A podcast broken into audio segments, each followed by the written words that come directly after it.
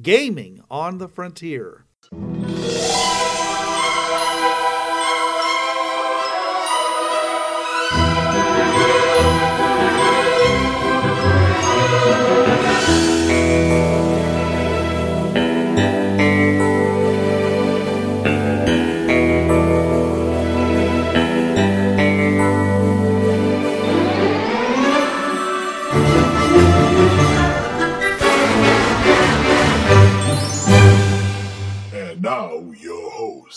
This is Bruce. And this is Trav. Welcome to Gaming on the Frontier, your front, your gaming podcast where if you listen to us, your GM will never see it coming. Yeah, okay. Yeah. Unless, of course, your GM's listening to the podcast. So, you know, uh, I would much rather have six players listening to our podcast and one not and not one GM. But I, I have no control over that. So, whatever. We, we're, we're glad to hear all of it because uh, all the tips and tricks that we're doing as, as a follow up to our first uh, tips and tricks uh, episode uh, is more of the idea of saying let's you know let, let's use the system let's use um, things that people don't normally think about you know uh, uh, we'll uh, you know uh, blind them with uh, if you can't dazzle them with bl- brilliance, baffle them with BS. Yeah. yeah yeah that yeah so there's always that uh, so what we're doing is we're following up on our previous episode as i said and we're going to go through these tips we have and hopefully these are things that you haven't read all over the internet um, and if they well uh, if you've got ones that we don't mention that you think are really really important then uh, you know come on back. Come on and do them um, all right? So uh, the uh, the very first one is having to do with armor. Now some games have just basically a straight up armor system. You know you have you know you you pick chainmail you pick uh, ballistic vest you pick um, leather whatever it might be and says this is your modifier okay and if this modifier affects your coordination dexterity, whatever your system calls it, and therefore makes it harder for you to either avoid uh, damaging effects or cause damaging effects in the case of rolling the hit, well, then you should see if your GM will allow you to use piecemeal armor. Uh, because what you can do is is that you can, uh, and, and, and the game already has targeted attacks, like uh, Savage World does. Okay, uh, then um, then it doesn't make sense for you to load up your arms and legs with all this heavy armor that causes you all these minuses to like movement to you know to agility to all those things because of all the skills that are always going to be based on them instead put all that extra armor right you know on the on the part of the body that has the biggest effect when it gets hit. You know, the torso, the head. Okay, those parts of the body they they do bend, but they don't bend as much.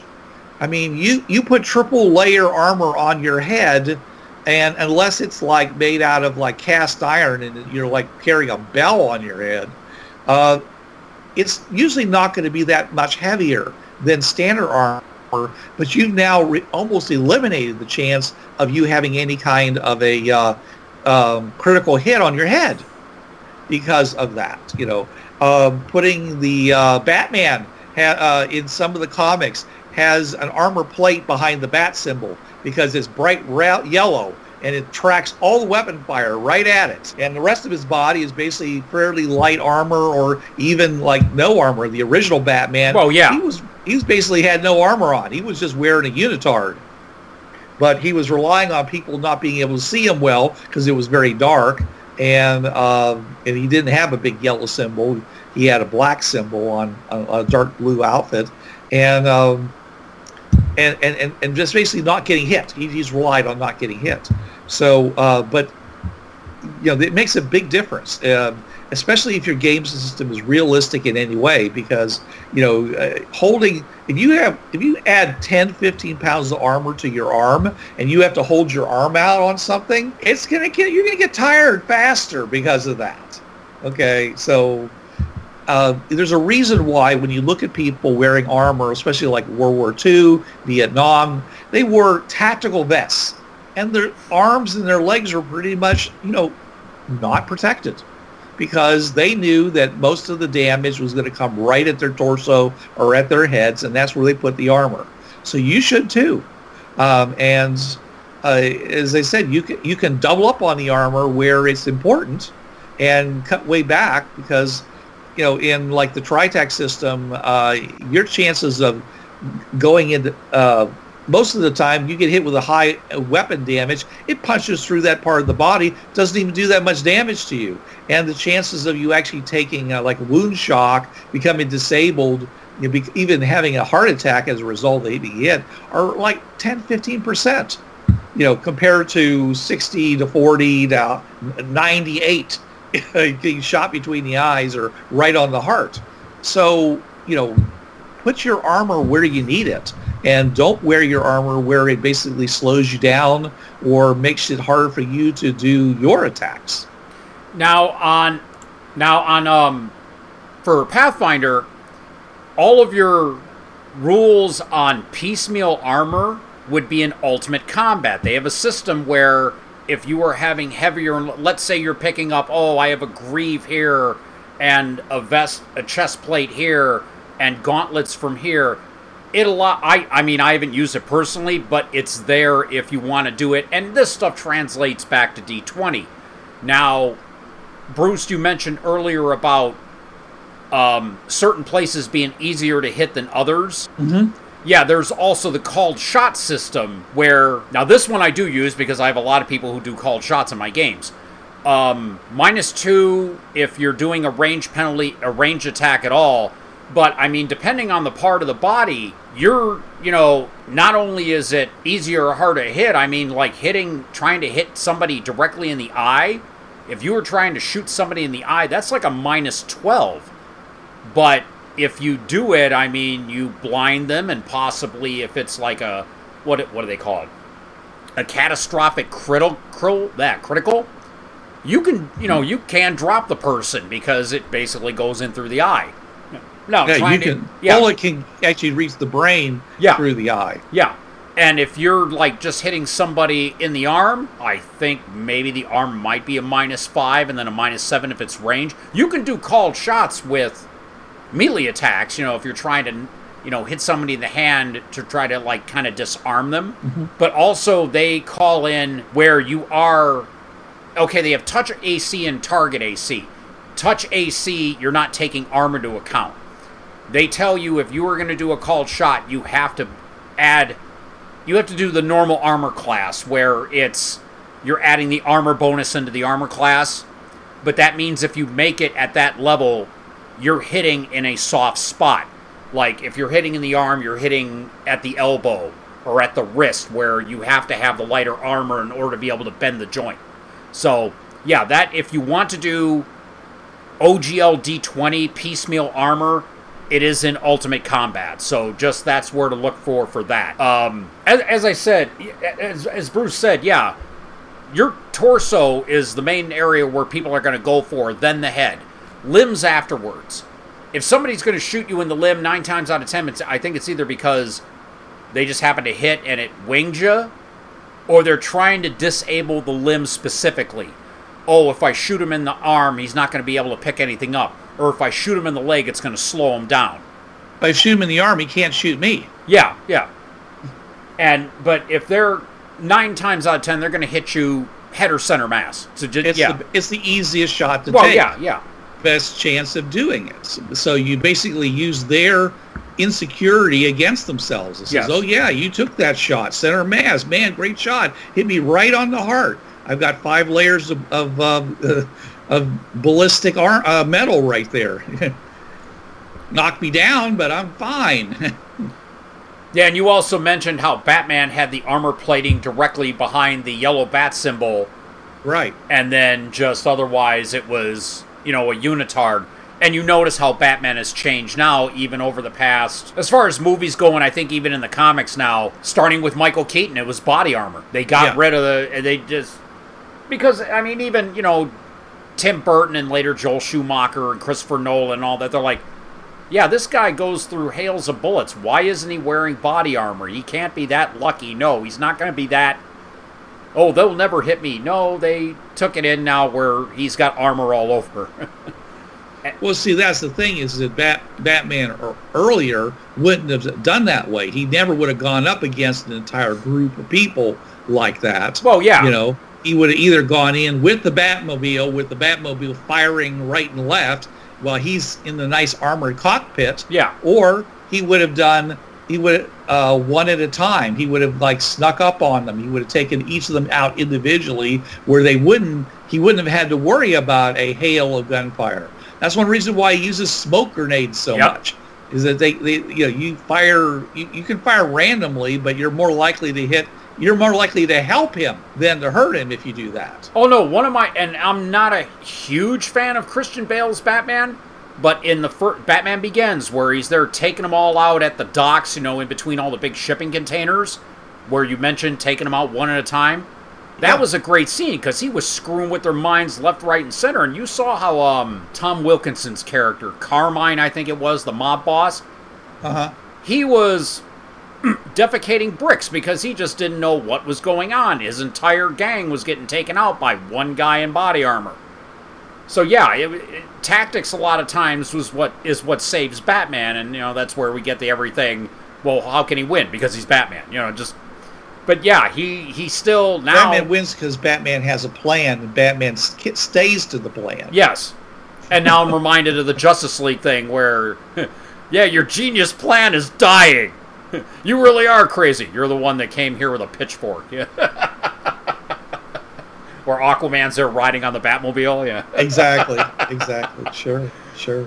But no, I- and, but again, they that in that situation, you know, they, they it's it, they want the they want the visual. They want Batman on screen. They want Batman in the middle of the firefight when Batman really should not be in the middle of any firefight. You know, he terrorizes people because they don't know where he is because he's taking them out one by one and and, and they have and they they don't see him to shoot at him. Just all of a sudden the guy next to you is gone because he's basically hooked them and yanked them up in you know into the cloud somewhere with one of his uh, bat lifts. You know. Oh no, I now I'm thinking of probably one of the best fight scenes to come out of the past 10 years and I think it rivals with the knife fight in Winter Soldier.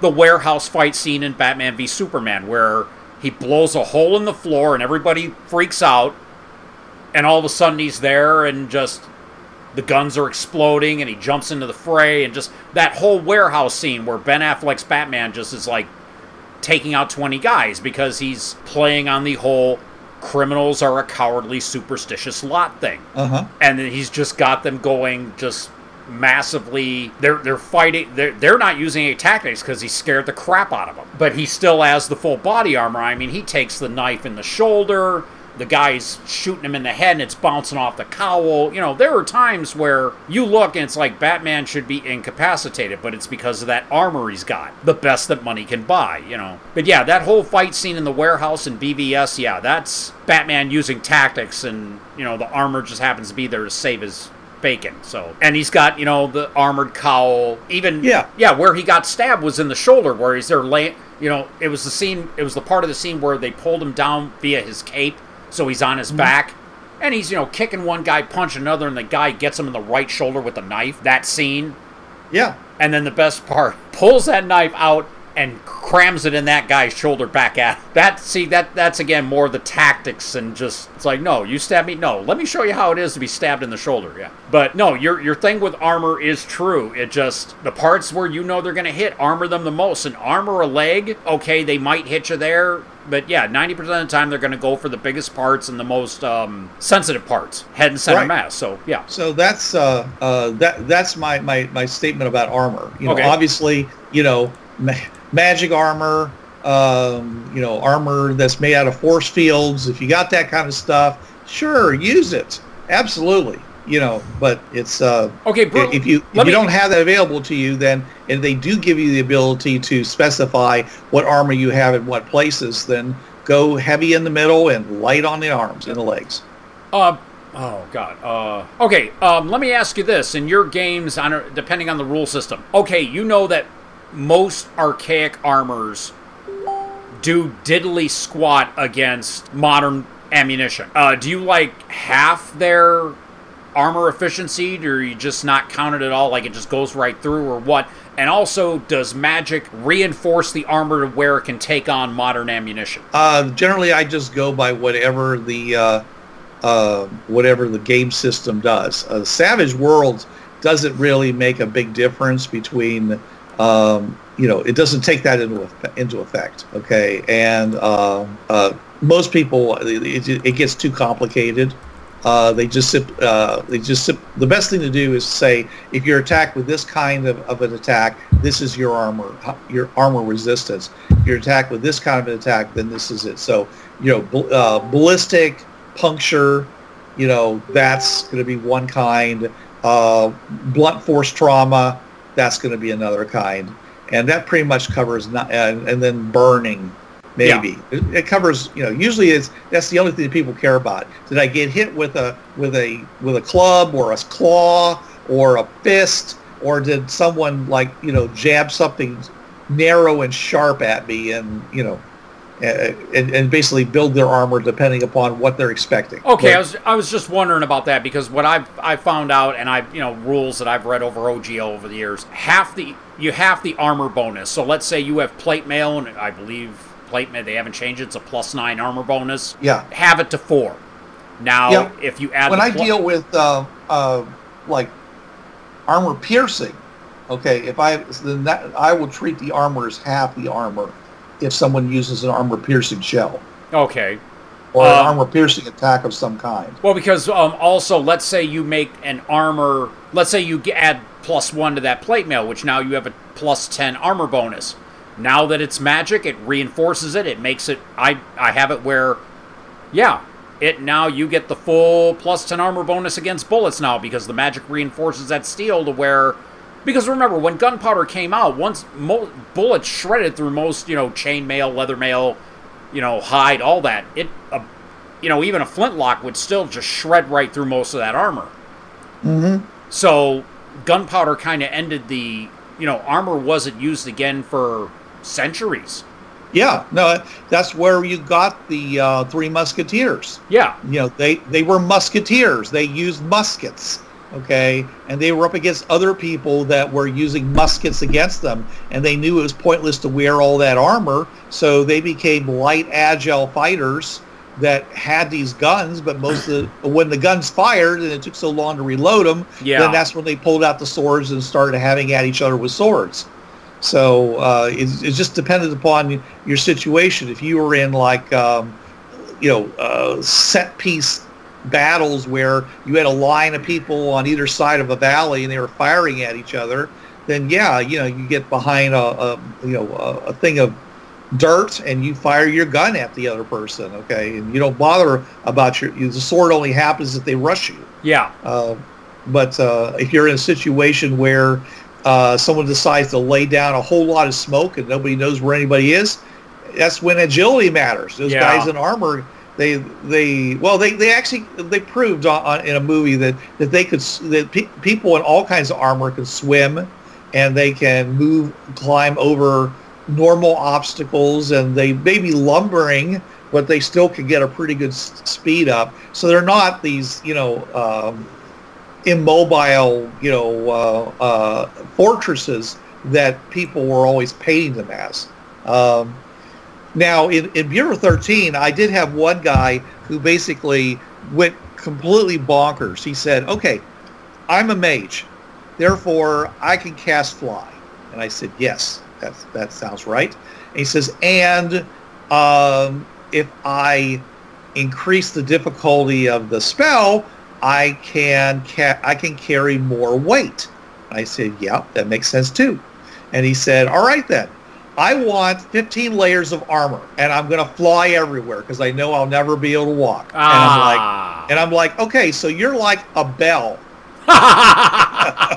you know, you're, you know, you're, you're just basically, you, it just goes around you and it just, and, and you just relying and, and he and he was like going through like machine gun fire and people throwing grenades and he was just sucking it all up and he was fine as long as he didn't let anything get underneath him you know and like like a ground based uh, grenade or or something like that. As long as nobody could throw a grenade under him and he was close to the ground he was you know, he just basically ran, just ran through all the defenses. I had this whole big thing planned out, and these guys just just ran right through most of the defenses because they weren't expecting people having 15 layers of armor. And if they got knocked back because of the force of the thing, so what? They just turned around and kept flying. They they couldn't get knocked down. They're flying.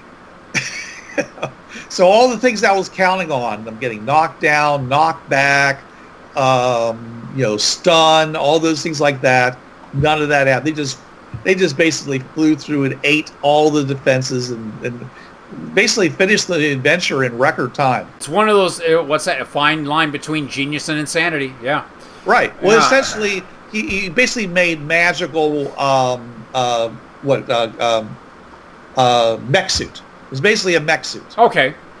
because he also had like you know he also had like a launcher uh, built in onto the shoulder of it or like on the front of him so he could just basically just you like a machine gun so he could just fire it as he flew along he's basically a one person airplane you know that could hover it's like you know, it's like I'm like I can't see any flaws in your argument, dude. As long as you got the magic points to pull this off, I don't see any problem. But uh, I just don't think it. Just don't get. Just don't get too happy with it because I think that you're not going to find all these magic points available to you when you're in your regular day-to-day adventuring your missions. It's just this one mission where they know that you're going up a really tough opponent, a really hardened location, and the bureau's able to you know bring in enough resources that you can do this, but don't expect it normally. He's like, that's fine, that's fine. If I can do this once, it'll I'll, I'll be I'll be eating off of this meal for for for, for years, and he did, and I, I think he deserves it, you know. And of course, everybody else was like, oh oh, can I get one of those too? And I'm like, okay, let's start multi. Let's see how many magic points are available to the Yeah, team exactly, now, yeah. because now we're like, you know, now because he's like, I like, I mean, one thing takes hundred magic points. Okay, that's like a that's a, usually a mage on a good day. Okay, so how many mages are there to cast this? And you know, and, and anyways, it was we, we worked it out. I I think they had like three of them that were able to, to, to, to get themselves set up, and everybody else had to just put on, like they say, the, the, the, the heavy armor on the chest and the light armor, and just stay back and let those guys do all the shock and awe ahead of them, and just ru- keep try to keep up. And it worked. It worked fine. Oh yeah. Okay. Okay, so speaking of shock and awe, let's why don't you talk about the um, Screamer Flasher Rod? Unless you don't know what I'm talking about. Well, no. I mean, basically, it'd be something like a magical version of a flashbang grenade. Ex- well, this is not a magical version. It's actually a, a high-tech version of a of a, of a, a, a flashbang grenade. Okay. I I I saw Rod, and I just assumed it was some type of magical thing. Okay.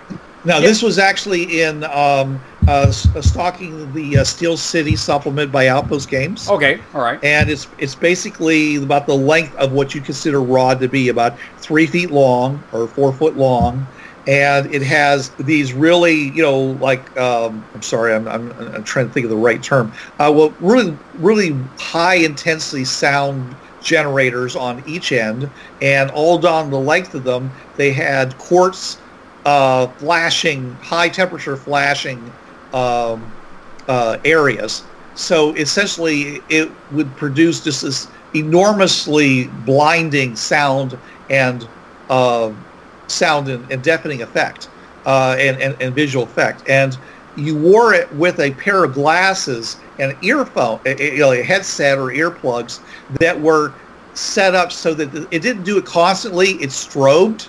And because of that, it would then open up. Basically, you, the, the, the visor would open up. You'd see in between the flashes, and you'd hear in between the the, the, the, the, the bursts of sound.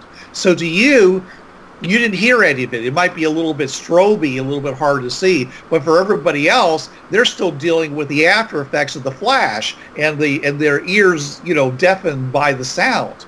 So they're essentially blind and deafened, and you're moving around as if it's not even happening. Okay. All right. And this ran off of like you know a, a uh, uh, basically the power source was built into it. I figured that you know you could probably, you know, run off of a.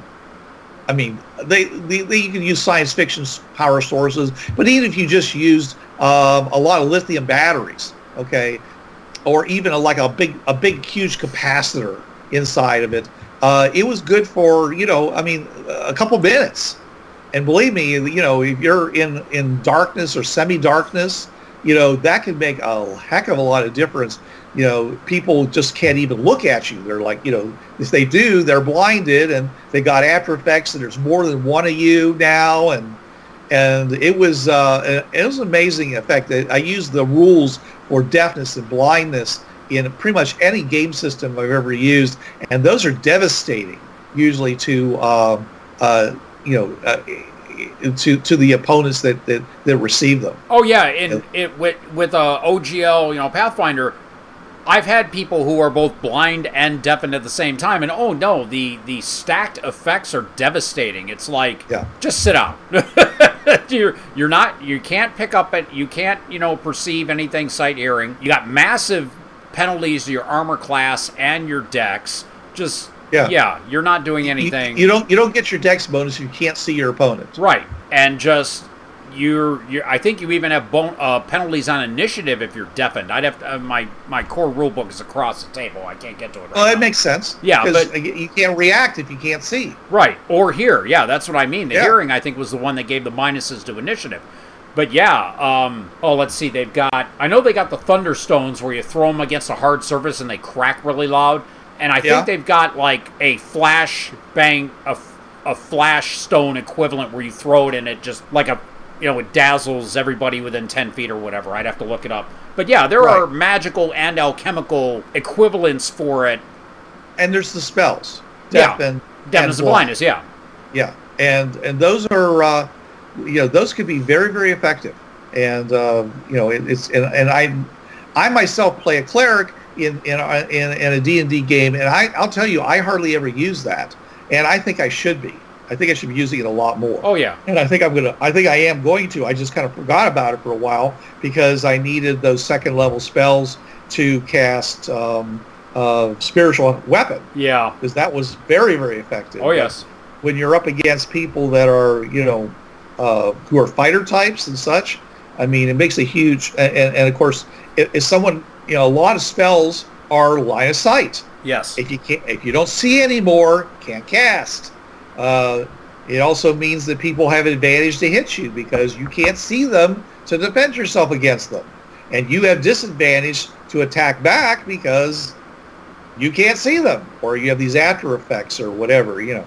So yeah, Screamer Flasher Rod or its equivalent uh, doesn't have to be super high tech, though. Of course, in Bureau 13, it's going to be. Yeah. But I'm just saying is that you know it's great in a science fiction game too, because you know you can just toss these things around and they don't look they they're not huge. They they just start as I say they're they're like the explosive, you know, like the splash bang, and uh, you know, and but they're you know cleaner, and uh, and and because of the fact that um, it's it, I designed this thing to work in a strobing effect, it meant that that the people that were using it, you know, they're holding this device right next to them, you know, that is causing all this problem to their opponents, and they're not being affected by it. So that's a big, big game changer right there.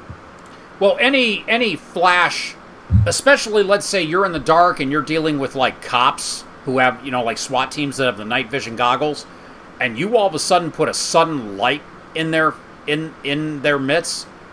They're done. They're blinded. There's a scene in Person of Interest where Reese is going down through a hotel to try to get a the boss of crooked cops, and so the you know SWAT team, U.S. Marshals are all there with the the the night vision goggles, and he threw one flashbang, a flare, I think actually, and they were done. They couldn't see at all because it not only just it disrupted, it actually blinded them, and Reese just walked through them like they were nothing. But yeah, so even just if you're knowing that your opponents have like the night vision goggles, any sudden bright light change that focused, like a flare or a flashbang grenade, will totally negate those night optics. It'll just shut them down if you're going through like a darkened building or something. So, oh yeah, um, there was another another, but I can't remember right now. That was the one that came to mind with Reese and Perseverus. So, uh, and you're also saying any area effect over a single target is best. I mean, I remember having a, an adventure where somebody rigged up several area effects, and it was in a, it was almost, it was like, like an ambush, and I'm, tr- and I think it was, um, I forget the spell effect, but it was they had to make like multiple saves because they got hit with like six of these that they just all happened excuse me, all happened to be within, it took them out for quite a while because it was just where you're going to fail one of those saves. Out of the six, you're going to fail one of them. I mean, just it's the luck. It's the luck of the roll. I mean, you just and if you can sit there and rig up, again, this all comes down to tactics. If you can rig up multiple area effects where they kind of overlap yeah, after a while, your dice are just not going to work with you after a while. You might, you know, oh, I made the first three and, and that one on the left got me. So, yeah, um, area effect always is good on a single target. If you can stack them, even better. Just, I, I saw that one after the Screamer Flasher Rod, and it reminded me of them, my gaming group, setting up the ring of. Uh, and I, for light, it was a while ago. I can't remember what effect it was, but it took out these guys quite well, and the group just came in and took them all out because they were totally incapacitated. So, um, oh, know, that's that's why I keep talking about uh, uh, flaming oil because back on first edition, it had a single target, it had a splatter effect. I mean, it, it, it had it was effective over two rounds. It was golden. Yes. yes. You there's there was I mean, there really was no other, no magical weapon or other weapon that could come close to it, uh, uh, with maybe a, the exception of a two-handed sword if you had a double, you know, eighteen double zero strength on it or something, you know. Oh yeah. But I mean, just but your average, you know, run-of-the-mill mage could uh, could really could really do that, you know.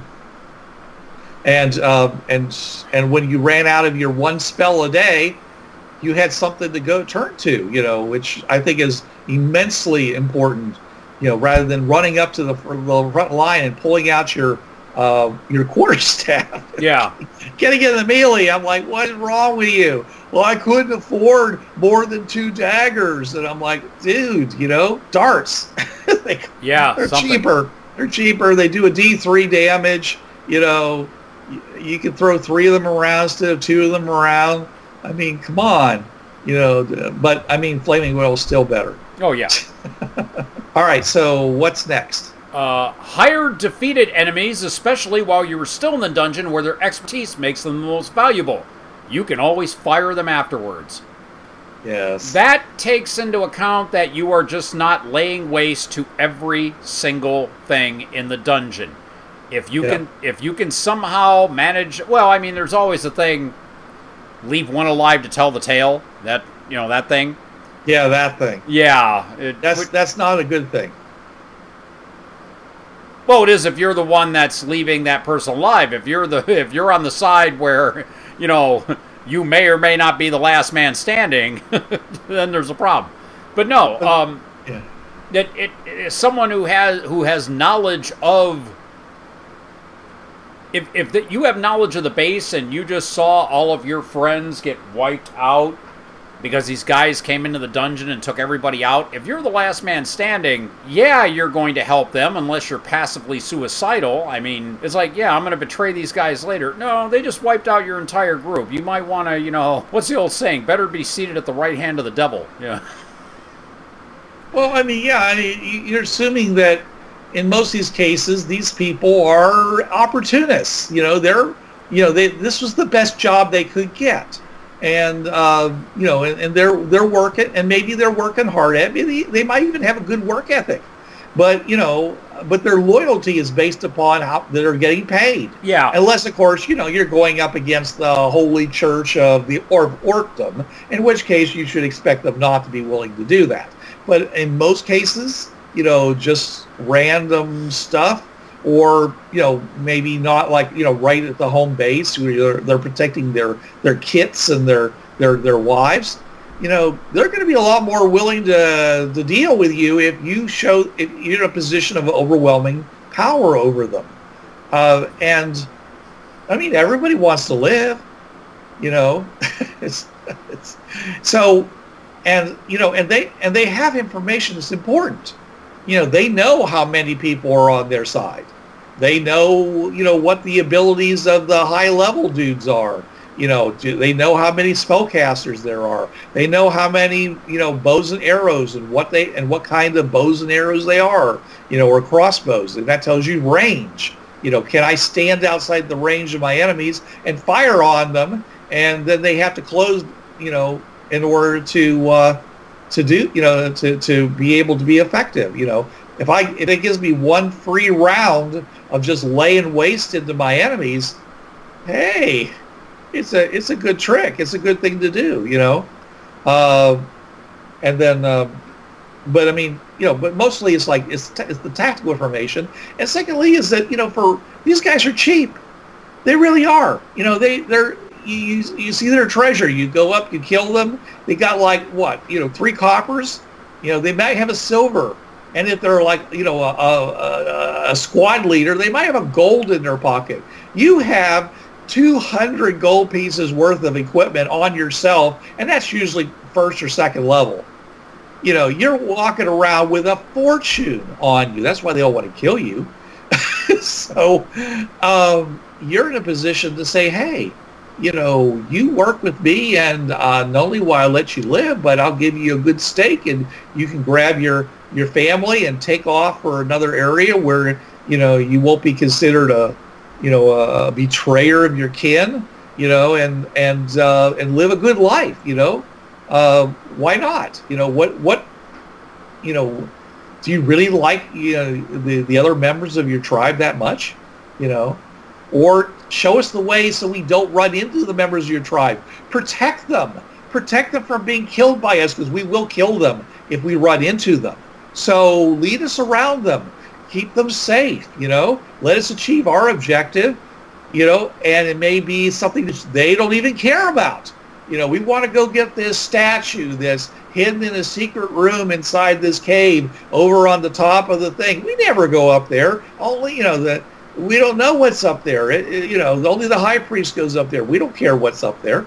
You know, they might be perfectly okay with that you know and yes maybe you steal something that the high priest cares about but for your rank and file they they know where the you know where their butter you know, that the, the high priest is using them as fodder that's why they're out there you know they're they're there to scream when they get killed so that everybody else can mass at, at, at the party and uh, and hopefully take them down. But again it's a game so that means that you're going to end up massacring half the tribe.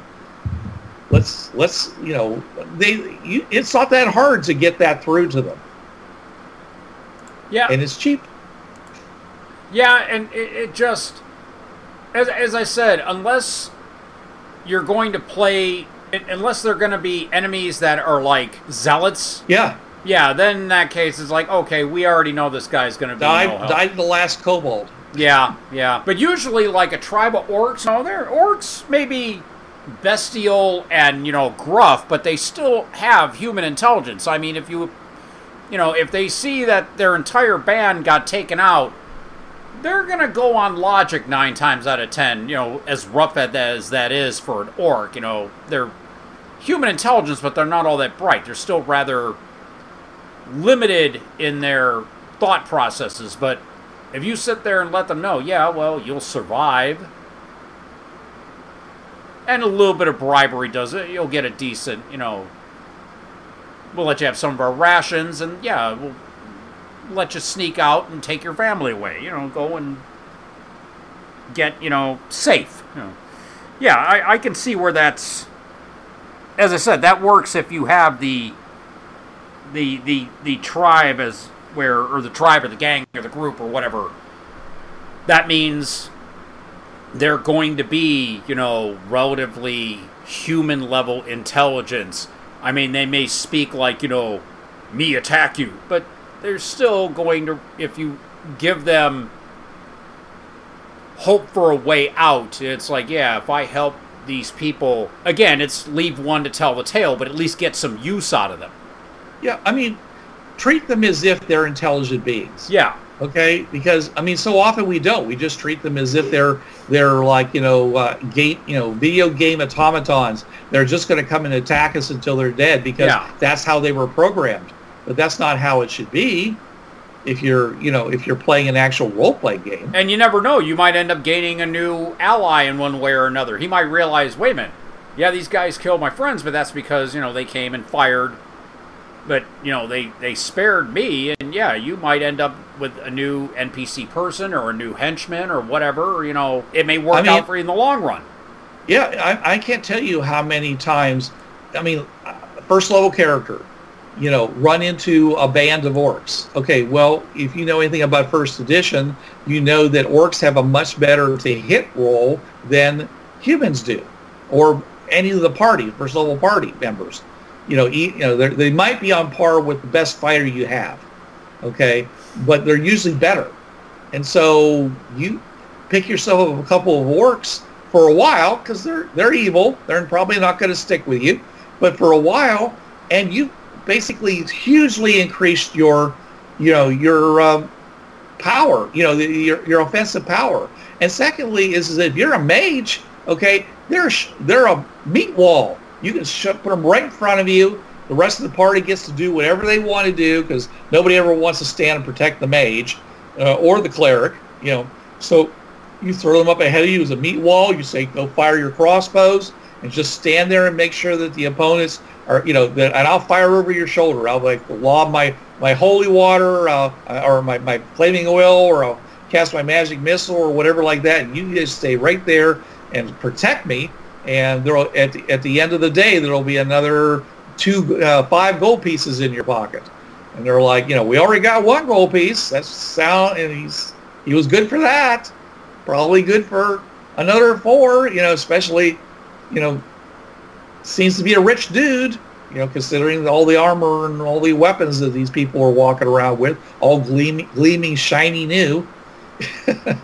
Unlike that piece of uh, that that piece of, piece of awful uh, shotgun I sold you in uh, the uh, uh, The Fallout game, PNP yeah. oh, PNP yeah, game. Yeah. It still worked. It really, I mean, you, you basically got what you paid for. but Yeah. wow, that was that was a really sad piece. oh, it- yeah. But I'm just saying is that most of the time everybody's walking around with like, you know, freshly minted armor and weapons and things like that. So it really should impress the uh, uh, the people you come up against as like, hey, look, yeah, we can get this thing like, you know, it doesn't even, it even has that new car smell to it. so yeah, I mean, I I don't know why more people don't do it. I think it's because the GM basically tries to nerf it Yeah. uh, if they do, and and I think you should call your GM on it if they if your GM does because it's like I'm sorry that I'm making you role play your NPCs, okay, but this is a role playing game. Yeah. you need to do it, and uh, yeah, No, you just said that about the new armor. It's like I can imagine the paladin there in plate mail. What are you doing? It's that new armor smell. As you got the helmet down and the visors down and you're, you know, all buckled into it. Yeah. Um, yeah, my yeah my my instead of giving you that cloth. You know, the, the, your girlfriend should wrap some clothes up in that handkerchief so you can stuff it in certain places to keep the stench down. Well, yeah, let's face it. I mean, if you're in, you know, plate mail all day and you're in the middle of a battle, you're not going to be smelling pretty afterwards. That's a lot of smelly, sweaty leather because you don't have the plate mail, just the metal. You've got, like, leather undergarments underneath to, for, to prevent chafing and rubbing and all that. So, yeah, you're still in a leather bodysuit with the plate mail over it. You're going to be stinking by the time everything's done. I mean, Yeah, yeah. If I mean, don't- everybody everybody smells in the medieval society. Well, right, but I mean, if you're not going to be, you know, having soap and all that, you better have a lot of prestidigitation spells ready. Just saying. Uh, yeah, that that that made a big difference. That made that put the fantasy back in the role playing games. now all of a sudden the mage goes, "Yes, here, you know, let's clean you up a little bit." Oh, All right, so uh, So yeah. Uh, oh, um, uh, my favorite, and I, I've told people to do this in, in interdimensional exploration games. Always claim to be royalty, unless they're having a, a you know a, a a royal uprising going on. Because when you are royalty, people treat you better. Yeah, well, yeah. I mean, it, it, it stands to reason. They're, what are they going to do? Background research? They, they have to take you at face value if you walk in. And Uh-huh. for, for like Fringeworthy, you're coming to worlds that are often less technologically adept than you are. So it's not like, oh, yeah, we're from the valley, you know, we're from like three valleys over. Well, a lot of times, a lot of cultures don't have traveled that far. So it's like, oh, okay, you're from three mount ranges away. Okay. No, that's good. Yes, we see you have your strange clothing and your strange weapons and devices. Yes, come on over. Yeah. but you know like uh, a lot of royals are immune to prosecution or punishment for minor crimes. Uh, royals many times will always get the best lodging in any place they go to. Uh, royals are hosted by other royals at their estates. Uh, i'm just you know it, it's uh, people are trained to defer to royals. I mean, if you have a class society, especially if you have a caste society, it, it makes all the difference to be the upper the upper crust. And as you say, if they can't tell that you aren't, then you know it's going to be really important. And this is even more important if you're trying to play any kind of a historically re, um, realistic game, and you have female characters in your party because we know that women are, you know, were treated as chattel and second class citizens through most of history. And one of the ways of, of getting around that and stopping that from happening is to be royalty. Uh, if you're a royal, the, the every man is beneath you. It needs to answer to you. It needs to protect you. It needs to whatever you know because you're royal and you're they're not so it's real i would i would all if i was playing a female character i would always claim to be royalty Didn't you have uh, a player in your campaign you told me where they just they did that and then they just ran with it? oh they ran roughshod over Yeah. everybody they ran into they just, all it took was a couple of getting the- a couple of the other characters to say milady and oh yes your grace and all of a sudden it was like everyone's like okay then well Well, no, I know, mean even after a while the fellow members of the party were there with the one female character and they're like, "Okay, knock it off. We uh, uh, stop." You know. Yeah, well, because a lot of they, that character was started getting a lot more play than they did. You know, they were, you know, it was they they could see the advantage, and they had, and they weren't like saying, "Well, we're all royals." No, they they they were just letting that one character do it, and all of a sudden they found that they, you know, there was only enough. Uh, uh, extras for that one character and they started feeling a little bit you know a little bit cheated so yeah, knock it off. You know. Yeah, or, right. Or you know, or you know, where nobody can see you now. Get off your high horse. yeah, exactly. That's what I meant. They're like they're, they're, the the the fellow people in the party are like, "Okay, settle down. They're- We're the locals are gone." yeah. drop the the roll. rubes. Yeah. The rubes have retired yeah. for the night. Yeah. Yeah. Oh yeah, absolutely. So it's and um, so that that's pretty much it on that. It's you know, uh, it's it's it's fun. It's so much fun to to be royals and and if you watch animes, you know, especially you can see this as a as a as a trope where you know the royals get get away with murder, Oh yeah, Tenchi Muyo. especially if they're yeah. rich. Tenchi Muyo. Oh, Oh, yeah. yeah. Princess Akura, I Aye- think. Ay- Ay- It's been a while. Yeah. Yeah, oh no. Princess Ayeka, and of course she always called him Lord Tenchi. Yes. you know, it's, usually I think she did that because she she wanted to to make him to be out of out of the range of the of the slutty cat girl. You know who uh, yeah. You know uh, who she did who she was competing with. Says you you shouldn't even be talking to him. Ryoki. brow. Yeah. you- yeah, Ry- Ryoki, Ryoka or Ryoki, because Yeah. one's one's the one's the ship and one's the girl. The the ship is Ryo-Ohki. See, it's confusing. The cabbit that turned into the starship. Yeah, that I remember. I love that. Oh, yeah. I- that's the part my wife loves the best is the cabin. Well, because I remember Tenchi Universe, which was kind of like a reboot. That's the one I saw. Yeah. I didn't see the original Tenchi Muyo, but yeah, I Yeah, remember. That's uh, the one most people remember. Yeah, I remember Yeah, Princess Ayeka and the this younger sister. Uh, Sasami. Yeah, that's it. No, no, the one I always liked in that. Oh, everybody loves Princess Sasami, but the weird thing about that is, is that you know, in Tenchi Universe, they're you know they're supposed to live for like thousands of years, which means that her, her younger sister is like 700 years old, Yeah, and everyone's No. like treating her like, well, maybe one day you'll get old enough to have a boyfriend. I'm like, are you kidding me? yeah. No, no. my my favorite character from that entire canon, Washu. Oh, of course, Washu, the crazy, the crazy uh, mad scientist. yes. you know, who who offers to be to be a Dutch wife to Tenchi. Yeah. Well. Holy cow! Yeah.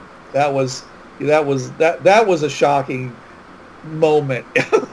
this is this is why you need to watch watch anime with subtitles because they they they uh or not. I I, think that was actually in the in the uh, dubbed version, and I didn't hear that in the subtitle because she was they were saying so much so fast that they just didn't put it all up there. But that was pretty darn amazing. Yeah, Washu is fun. Washu is, is like you know, well, she's like all the mad science. Doc Doc uh, Doc Brown. She's basically you know a, a female Doc Brown, Yeah. Yeah. Yeah. and um, always you know always say, oh yeah, we have a little bit of a problem. Or no, what what why you know who Washu kind of reminded me of in a way? The Krelvin from FTL. Oh yeah, Yeah. Yeah, all those races that are so advanced that uh, they always tell you about things re- way too late Yeah. because to them it's like, well, we just have to do a few things and we'll fix it. And you're all like, what do you mean? And they're like, well, hmm, maybe I should be talking to some other people. Yeah. Hey, look, I looking at your bare wrist. Hey, I gotta go. Yeah. Yeah, yeah. Sorry to uh, I forgot your your civilization was was uh, you know it, it- it's like Robin Williams, you know, and, and Mork, you know, Mork and Mindy. You don't have nuke away, Yeah. Right. And you have nuclear bombs? Are you crazy? Yeah. Oh. Anyways, Oh, I like. I've Hey. always, I've always liked this next one. Group telepathy can't beat it except for having to listen to folks dying. yep. Oh yeah, because you can't intercept telepathy. Radio waves, Wi-Fi, that can all be blocked. If it's pure psi, nope. And it's funny in D20 Future they actually have a PsiCom, and it's just a little like a metal rectangle that attaches to your temple, and they're coded to like six in a batch, so you can give them to a squad, and you can transmit surface thoughts to each other with it if you're like within I think 500 feet. But it's good for like small unit tactics, to where you don't need to have a telepath there to cast like you know what what's the old spell, Rary's telepathic bond. No, you just attach this little rectangle to your temple. You're good to go as, long as you're relatively close to each other. But yeah, I never thought of that part about yeah you're listening to your friend. I never thought of that. I I, I need to bring that up more if I because um Sunday game Josie's character or not Josie's character Amber's character the Water Priestess has telepathic bond and yeah I need to bring that up because we've had characters die in combat and of course the Water Priestess has raised dead so you know my characters died like you know three times in the past you know six sessions because I'm I'm the my I play the martial artist. So it's like yeah I need to bring that up that yeah this is what you're hearing is Trevor's dying. Yeah like ugh. I don't want to Yeah. die. Yeah. But yeah the the Psycoms as I said they're in D20 Future Tech actually. But I'm sure that in whatever system you have you're going to have some type of Psi Tech device or if it's biotech, it's kind of like a Babelfish type thing that, you know, merges with you. Something along those lines where you can have uninterrupted conversation and it's unhackable. Because Yeah, there, there's that's al- why you do it. yeah, there's always a way to beat tech. As I said, either radio waves or, you know, Wi-Fi if you have a, what is it? Like if you have a, a, a computer in your brain or you have, let's see, what's the one feet? Circuit neurology, where basically you have an, a bioorganic, you have like bits of more organic gold in your in in parts of your brain, so it acts like a computer. But it still can be hacked. It can still be nullified. You like generate. You become a hotspot, and it's a feat in um Cywatch. But yeah, that's still Wi-Fi, and it can still be hacked. Bluetooth is notoriously hackable. I hear. Yeah. So- oh, it is. yeah. It's only supposed to be used for, you know, I mean, you know, like a microphone or you know, Or headphones. Yeah, my um, yeah, stuff like that. It's not supposed to be used as as any kind of computer to computer setup because it's just opening up at all for that sort of thing. Yeah, because my warm up act, when he goes downstairs to make his dinner after his show's done, he puts on his um, Bluetooth headphones where he can still listen to me start up my show while he goes downstairs to eat. So yeah, yeah, Wildcard, you met him at a Continuum. But yeah, Uh-huh. he, he's got Bluetooth headphones that he uses. Yeah. But yeah, as I said, anything tech can be hacked. So group telepathy is a wonderful thing in D&D Pathfinder. It's telepathic bond works well. As I said, we use that in our game. It's uh, something that we came up with Amber and I call the buff protocol, where she hits us all with mage armor. She hits us all with telepathic bond.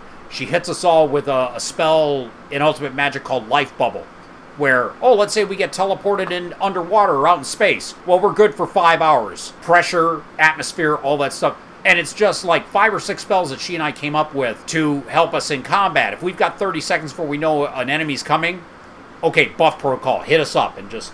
They're all touch spells, and touch spells, you can sit there, and if it's a touch spell, you can touch up to six people at one time in a round to cast, like in a group. Telepathic Bond is one of those spells. So, yeah, except for Josie, who's playing the Pope, the empath turned Pokemaster in our Time Lords and Magic campaign, because she's kind of got her own team. So the rest of us get telepathic bonds so we can all communicate. Because we know Josie's character is going to do her own thing with all her Pokemon. So, but yeah, I, I, I need to bring that up about what is the effect of being in someone's head as they're dying. Star Trek Into Darkness brought that a good point to that when Spock was merging with Pike as he was dying. So yeah, I need to bring that up more in my game now. That, that's a good point that you brought up. This is Bruce Sheffer saying there are a million, million worlds out there, so go explore them. And this is Trav. There's a reason why it's called gaming. It's for having fun. Gaming on the Frontier podcast is wholly owned by its hosts. It is released under the Creative Commons 3.0 license. No commercial reproduction and any use of any element of the podcast must be attributed to the Gaming on the Frontier podcast.